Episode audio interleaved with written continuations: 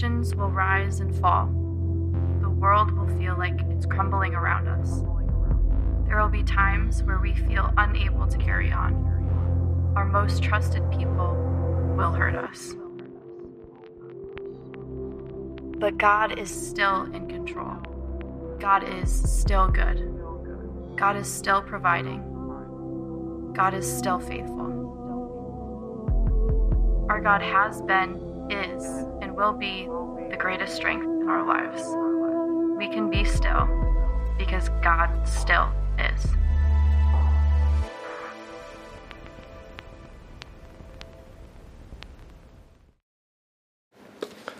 So here's my question for us today How can you and I develop a faith that is essentially fireproof?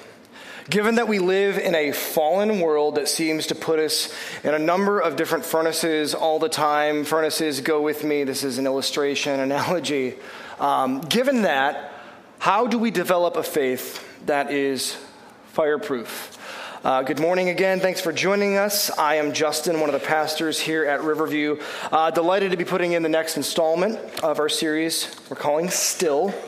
Uh, about the Old Testament book of Daniel. The, the setting of, of, this saga is when the exiled Jews are deported. Uh, the powerful and uh, violent Babylonian Empire conquers and takes Jerusalem. This is written about 540 years before Jesus.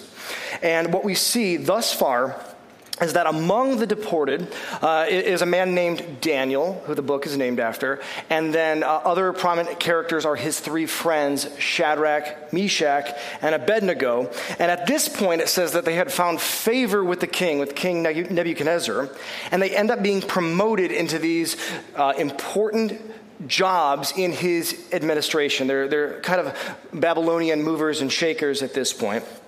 And chapter 3, uh, where we will be today, begins by telling us that King Nebuchadnezzar has, erected, uh, has erected a 90 foot statue, quick save on that one, uh, 90 foot statue of gold. Your minds are in the gutter, and I'm just wonky in the way that I'm speaking. Hard reset. Okay. Babylon at this time, I'm going to think about this the whole time. Uh, is uh, the, the, the, capital city of the empire. It's, it's huge. It's a diverse international city. So it's a place where you're going to see slaves, merchants, traders. And so if you want to picture this scene, so this is in, in 3D, you want to picture maybe a big plaza. Like think of uh, Manhattan or maybe think outside of a monument in Washington, D.C. And this statue is going to get a dedication ceremony as they put it in place so all the who's who across the empire, the uh, officials will gather, they'll be there, and everyone is instructed when they hear the National Orchestra play, when they hear the music, that they must fall down and worship the statue. It's not like bringing out a new monument and everybody gets their, their selfie in front of it. Instead, when you hear the national anthem in an act of uh, pledging your spiritual allegiance, you have to hit the deck. Now, we don't know the details of this statue. Could have been the likeness of Nebuchadnezzar uh, or, or, the gods or one of the gods, but what we do know is it represented this nationalistic spirituality in Babylon. And so the idea is the national anthem plays and you bow down to show you're spiritually uh, aligned with Babylon's gods. That's the backdrop. And the thing about this command is that it's so serious that the royal decree says if you don't comply, things are going to go very poorly for you. This is Daniel 3 6 and 7. But whoever does not fall down and worship immediately will be thrown into a furnace of blazing fire. The, the, the furnace will loom large in this story. Therefore, when all the people heard the sound of the horn, flute, zither, lyre, harp, and every other kind of music, people of every nation and language fell down and worshiped the gold statue that Nebuchadnezzar had set up. When the band struck up the tomb, everyone, from the slaves to those that are passing through to the government officials, they all hit the deck. To show that they are worshiping. This isn't something that they're simply doing because everybody else was doing. Yeah, that was a reason. But the intimidating reason was if you don't do it, you get thrown into the furnace. And this is where the plot thickens. For the Jews that had been deported to the city, if they are going to be faithful, they couldn't join in because their ultimate allegiance is reserved for God alone. And misplaced worship, if you think about it, is really the most egregious offense we could think of. Uh, think about the Ten Commandments, God's top ten. The first two speak to this. Commandment number one you should have no other gods before me. That is a worship category. Commandment number two don't make any graven images. Don't deal with any sculpted totems or, or crafted idols. Don't, don't do that because what you'll be doing in that is you're taking what is only fitting for the Creator honor, glory, worship, and praise, and you're giving that to the creation. You can't worship the pagan gods. At best, uh, they're imaginary. At worst, they're demonic. So, any act of false worship is off the table for the Jews because God's glory is the most sacred thing there is. And then you have Shadrach, Meshach, and Abednego. They are visible, powerful, influential public figures. Hiding for them is difficult. They have outward facing jobs. And they refuse to bow down. They're in public and they resist. So, we're going to show you a picture of what the scene might look like. This is an artist's rendering. Uh, if you have your imagination, go for it. Uh, can you see the picture there? There we go. Um, they would be the only ones in the crowd standing. Everyone hits the deck. They would stick out by like three sore thumbs, and they're doing this out of their reverence for God. They are defying authority. They're being civil. Like, they're not starting a riot, not telling everyone what they can and cannot do, uh, but they are being disobedient. This is civil disobedience. Now, um, I, I, think this raises a very important question for us, especially in our day and age, is how do we think about the practice of civil disobedience, when to and when not to obey authority. I want to take a quick detour. Even though we're going, I, I, give myself, if you've come around, I give myself one detour, one rabbit hole per. But I think this is very important because, like other politically oriented uh, concepts, some Christians are, are wrestling with how to apply this. Some are losing their mind and doing it on the news and doing it on social media and compelling others to do the same. So maybe there's confusion. Maybe our thinking in the biblical language has been hijacked by partisanship, so I think we need to examine three views, three historic views on civil disobedience. Positions on whether or not to obey authority, tip of the hat to gotquestions.org. The first view we could describe is the anarchist view. Okay? Uh, the anarchist view doesn't want the archy. They don't want the structure. Um, that, that essentially says you can disobey authority whenever you want, or you can decide not to do it at all. They're skeptical of all hierarchies, especially the government. Okay, and, and, if you get into the political philosophy, there actually is some specificity. So if you're like, I respect, uh, okay, uh, you could read more, I could be more generous in this telling, but it boils down that you can't have legitimate authority unless people are consenting and saying, I agree with that. So they don't want a, a government or a structure or some kind of social arrangement that can, coerce people to do something they don't want to do. If you don't want to do it, don't do it. This impulse, though, doesn't come from the Bible. It comes from hyper individualism. Paul in Romans 13 explains that the general architecture of government, though it is fallen, and think about this, he is writing at one of the darkest moments of Roman history. We like democracy, we like our voice. Uh, this was not happening in Rome, okay? But what he's saying is though governments are clearly fallen, they are still instituted by God uh, to give a measure of order, uh, of justice, and restraint on sin. So, so says Paul, generally speaking, to resist authority is a second-hand way of opposing God's command. That's Romans 13. You got a problem with that? Take it up with Romans 13. So that's one view.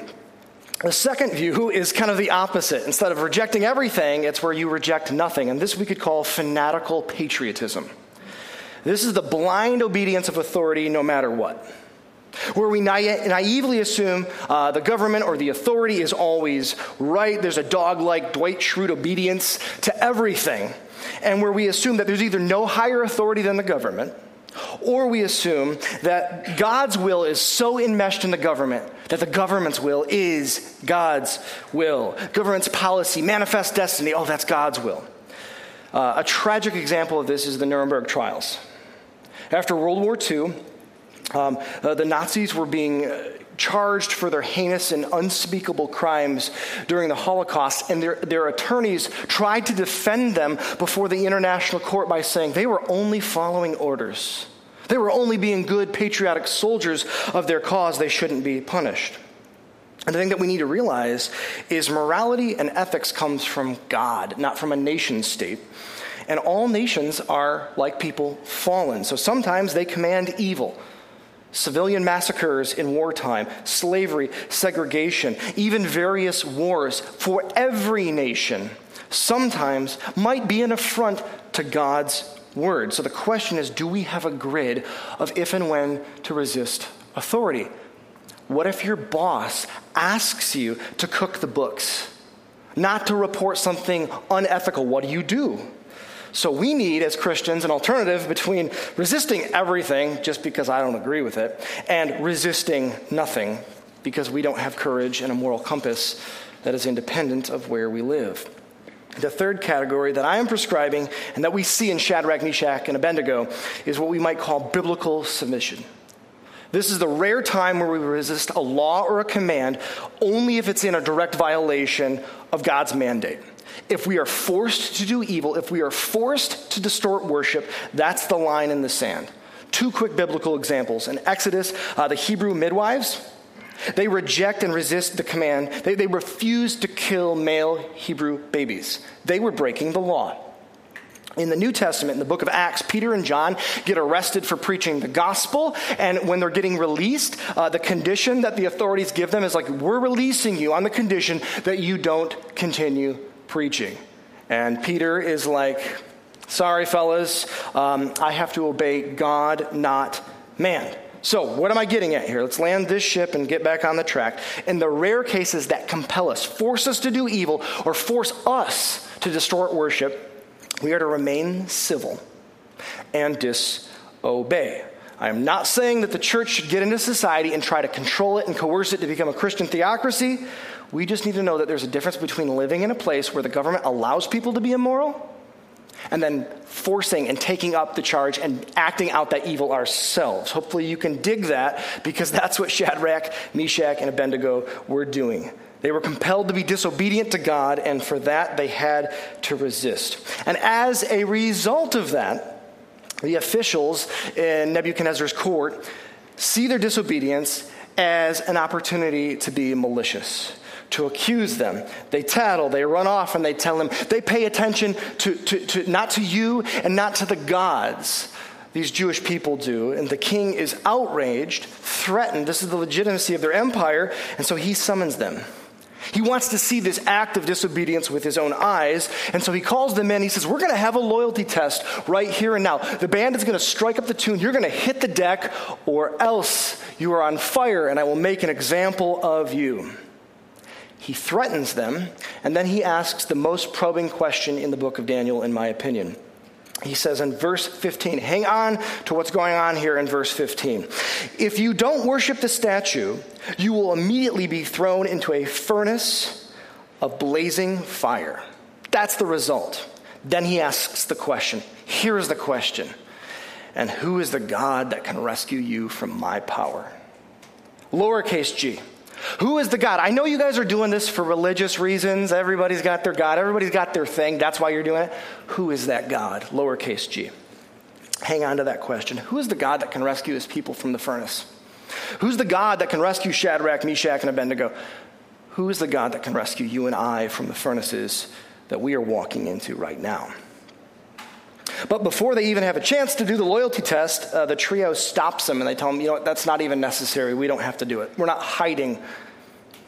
Verse 16 Shadrach, Meshach, and Abednego replied to the king Nebuchadnezzar, we don't need to give you an answer to this question. If the God we serve exists, then he can rescue us from the furnace of blazing fire. And he can rescue us from the power of you, the king. But get this, verse 18. This is one of the most jarring things I will read or say today, other than the time where I misspoke earlier. But even if he does not rescue us, even if he does not rescue us, we want you to know as king that we will not serve your gods or worship the gold statue that you have set up. Earlier in the series, Noel clarified that the, they were not saying to the Babylonians, You must become like us.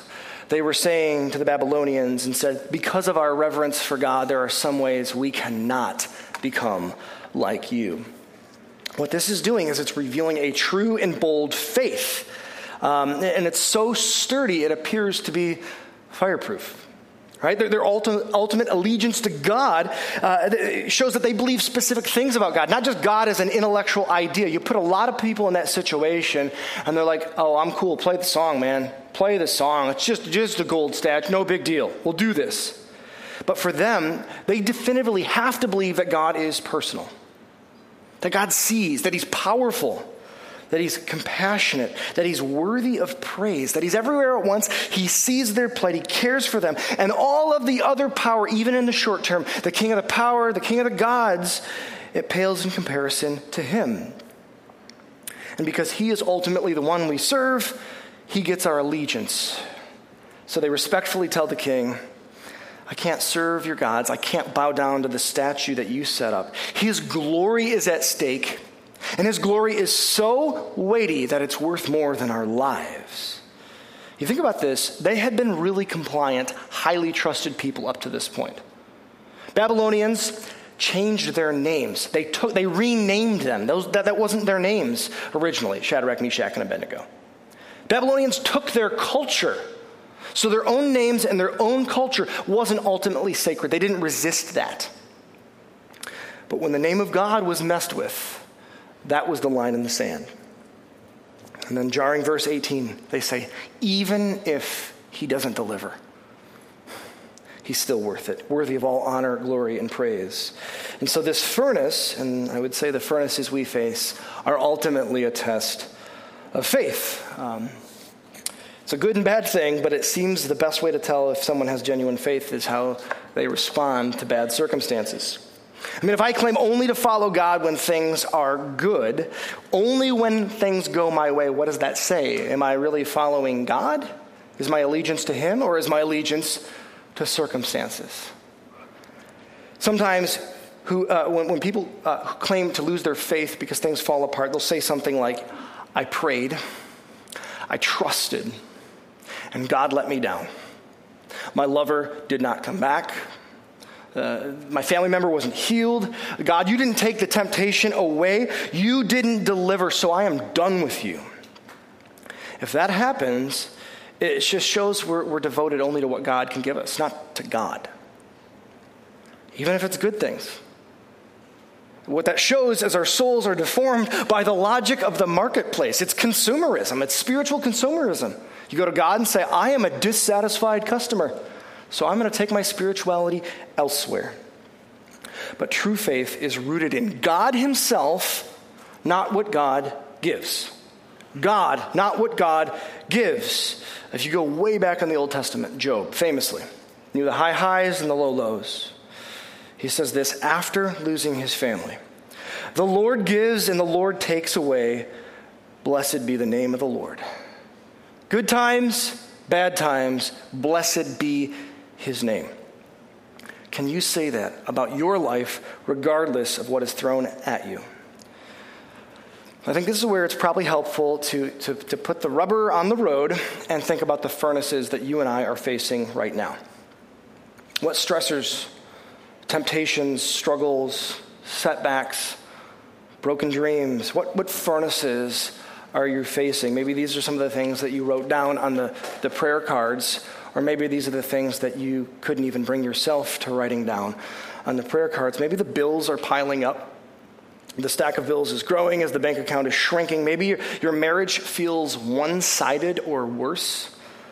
Maybe you have health challenges. persistent grief. Maybe uh, your friends, you've had a falling out, your colleagues reject you, or maybe your faith has put you in a tight spot. Maybe people reject you because they think that your faith needs to look like their politics. That's a sermon all by itself. But what I'm getting at here is, is the size of your faith dictated by the shape of your circumstances.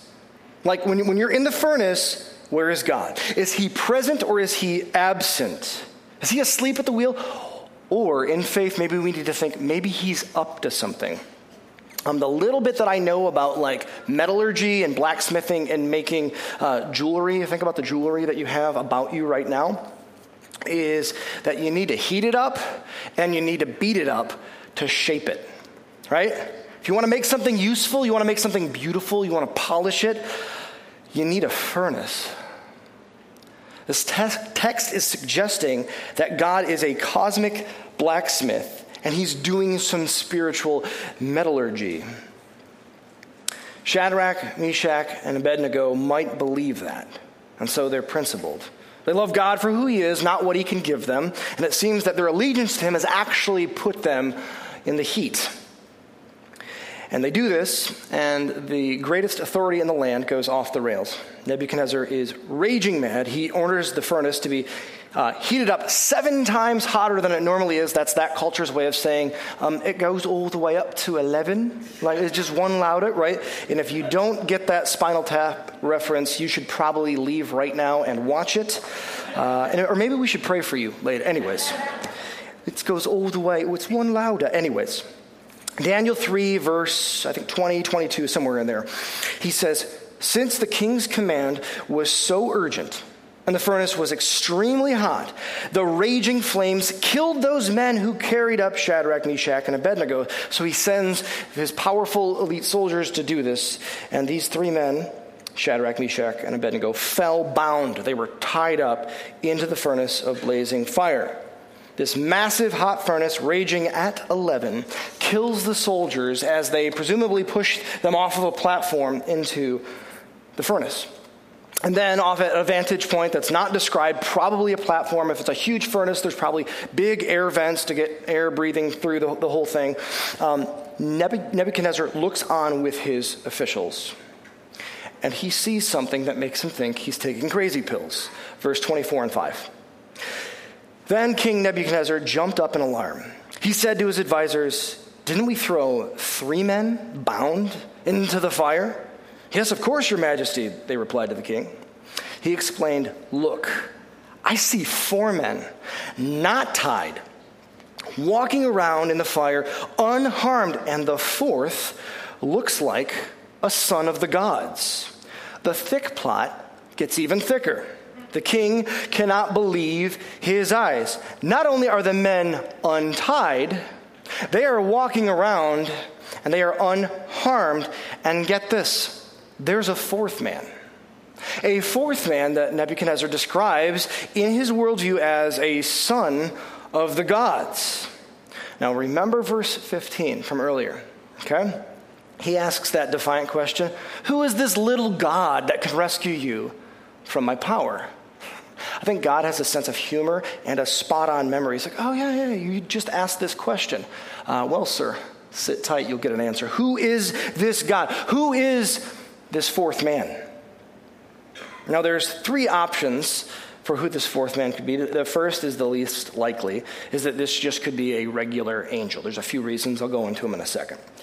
So, could have been a regular angel. Secondly, this could have been a theophany. Bible nerd word, um, but a theophany is just a manifestation of God. God shows up in a visible way. There's theophanies throughout the Old Testament. God appears to Moses, he appears to Abraham, he leads the nation in a pillar of cloud or a pillar of fire, right? So that's a theophany. God shows up in a tangible way humans can recognize.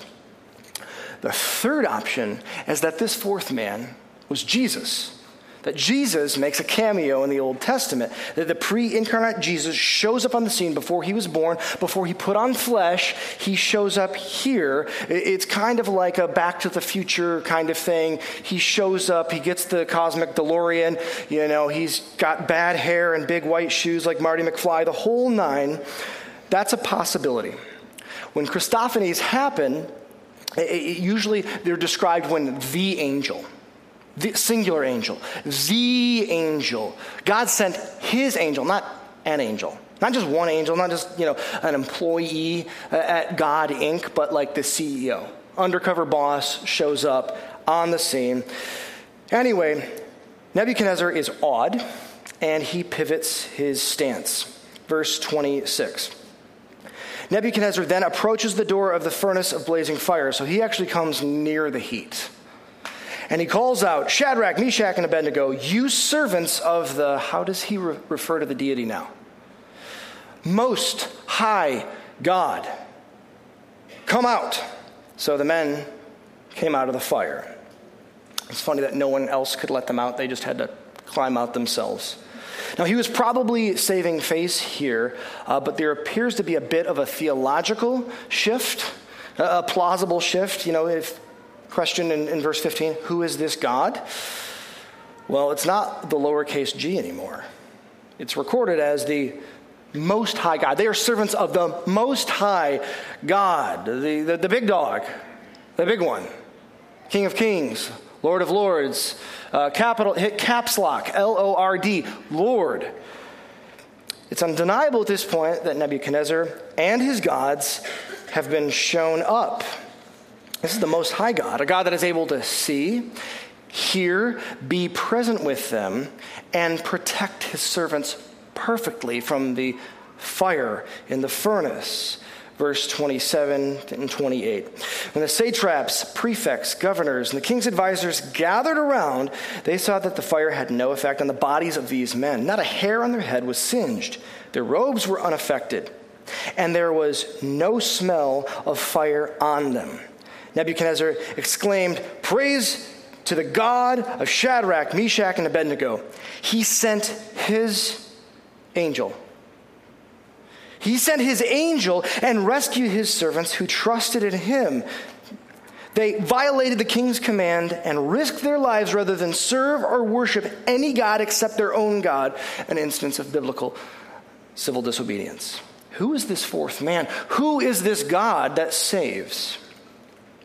I don't know if you caught it. In Nebuchadnezzar's language, he gets the, the, the most dialogue here, but, but he says that, that God sent his angel, not an angel. And, and then back a few verses, he says, It looks like uh, a son of the gods. The word that he uses that's recorded is Elohim. Elohim is the word for God or gods. It can be used interchangeably depending on the context here. Perhaps unknowingly, Nebuchadnezzar says, It looks like God's son. God sent his angel. I'm of the opinion, and a lot of theologians are of the opinion, doesn't say for certainty, but that this is Jesus himself, and just the Old Testament mind wasn't knowing what they're looking for.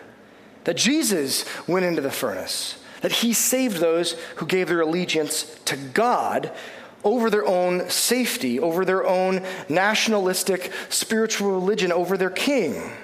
And not a hair on their head was singed. Now, this dramatic account reveals the power and the personal care of God. It's no wonder why uh, people that have been in the church have heard it. People that often haven't been in the church have heard about this story. So, the, the fitting question is how does this episode so long ago apply to us? How do we get a fireproof faith? Let's come back to that question. Four thoughts for you to fireproof our faith, I want us to know four things. And I don't want us just to know these things intellectually, like Shadrach, Meshach, and Abednego knew that God exists, but they knew him. And little quick sidebar the word in Hebrew to know is yada. And yada can have a connotation to it. Like someone could say, I knew her, sir. I knew her. Nudge, nudge, wink, wink. That you intimately have contact that you intimately know something. I want you to know these things. Four things to fireproof our faith. Number one, furnaces reveal and refine faith. Furnaces reveal and refine faith. Um, you, you can't purify a precious metal without heat and pressure. God is the ultimate blacksmith, and He's doing metallurgy on our souls. And if we suffer well, if we suffer in faith, with faith, and the thing is, everybody suffers, some people don't suffer well. They become more cynical, more bitter, more harsh, more closed off, more sucked into themselves. But some people are softened by it. They're more compassionate. They see other people. They're slower to judge. They're quicker to follow up, to be patient.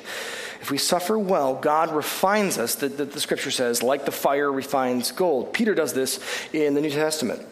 He writes to persecuted Christians, and just note the language here.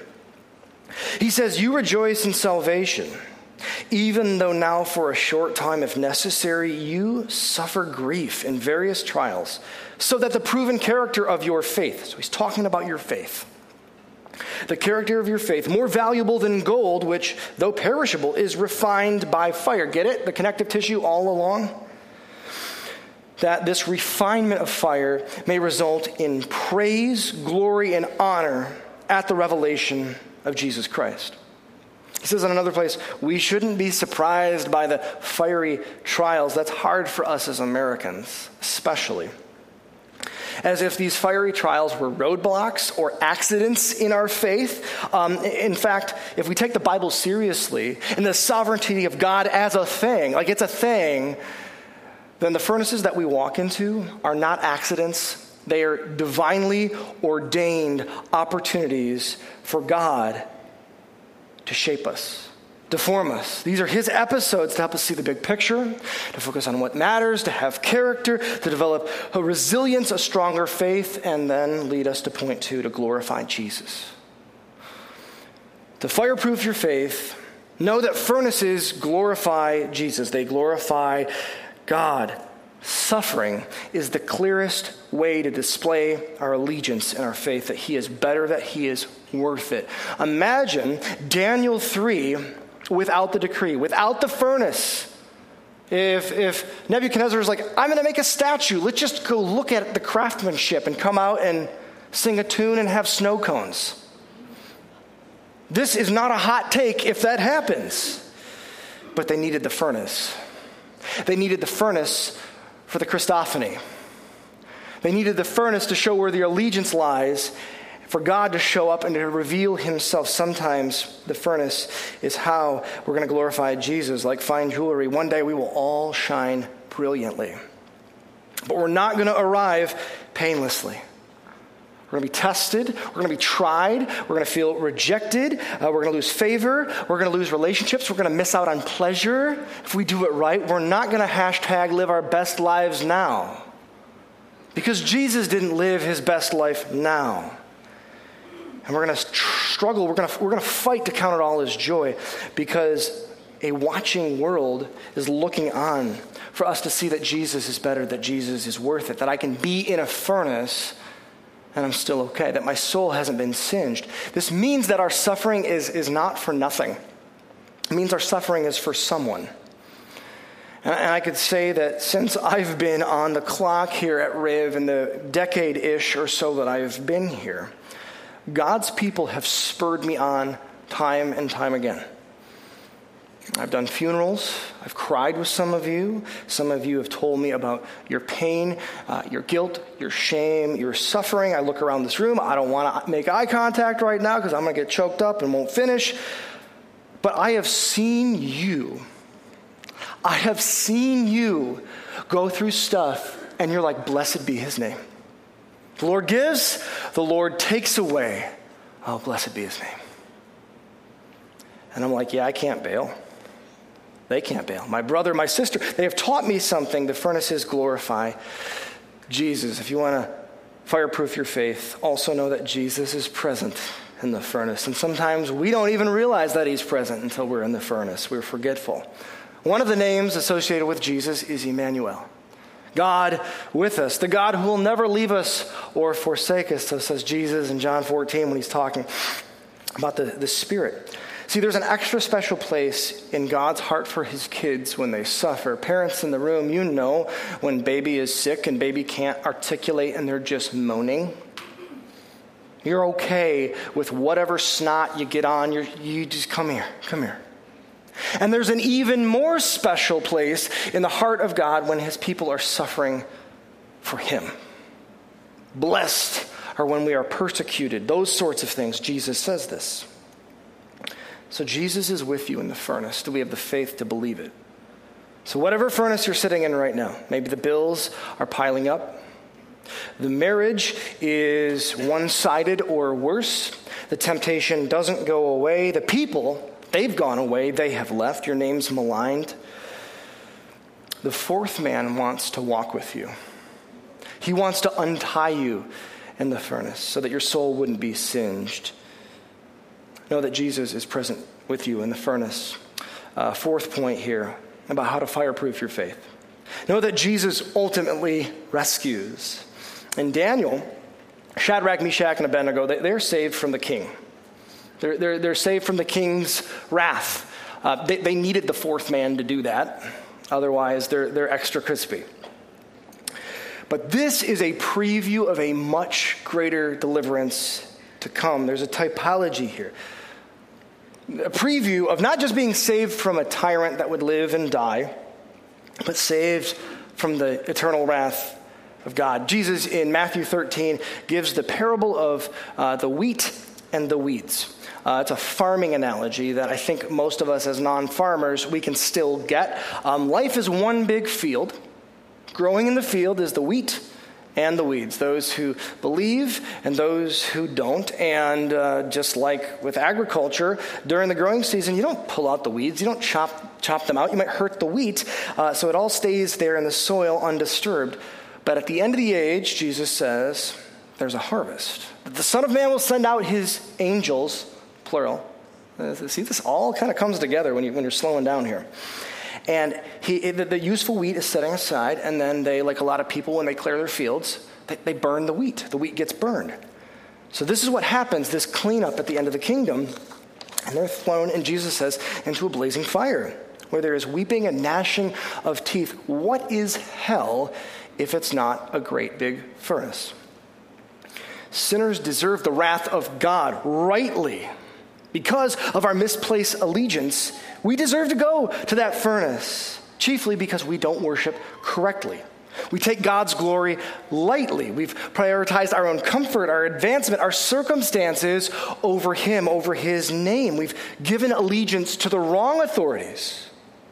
Or we've just given allegiance to ourselves. We've treated ourselves as the one to serve, and we have not loved God for His own sake. Every single one of us is blemished in that way. Every single one of us is firebound in that way, except for one of us, and that was Jesus. And the gospel says that Jesus saves his people from the ultimate furnace. The fourth man took the punishment that we deserved so we wouldn't even have to be singed, that we don't have to burn because he burned in the agony of separation from God. He burned weeping and sweating blood in the garden to the, to the, to the sham trial, to being betrayed, to having a crown of thorns beaten into his head, and dying and breathing his last, humiliated on a cross. That burning Jesus took so that we wouldn't have to, so that the wrath of God is satisfied, so that you and I would never go into the furnace. So, where does this land? Well, unlike Nebuchadnezzar's lifeless statue, um, someday people of every tongue, tribe, and nation will come and they will fall down to Jesus. In Philippians, it says that every knee will bow, every tongue will confess that Jesus is Lord. The fourth man is the only one that can fireproof our faith, can fireproof and save our souls believe in that this morning. Let's pray. Father God, I thank you uh, that you come to us, um, that old ancient stories are still relevant because they're inspired, uh, because you are a timeless God. Uh, I just pray, God, that you'll give us faith. Um, I really want to pray for good circumstances for all of us. That would be so nice. Such a blessing, but we live in a fallen world. And you're not uh, culpable for evil sovereignty, though you, you allow it to happen. God, I just pray that we have uh, strong, fireproof faiths. I want to pray for my brothers and sisters right now that are in the, the harsh flames, the harsh furnace, God, that they would trust you, that you would seem real to them, that the fourth man would untie them, that they could walk with you now. May you give us a short term deliverance from the traumas and all the things that we are experiencing now, but may we rest assured in the eternal deliverance that awaits us in the future. In your name, amen.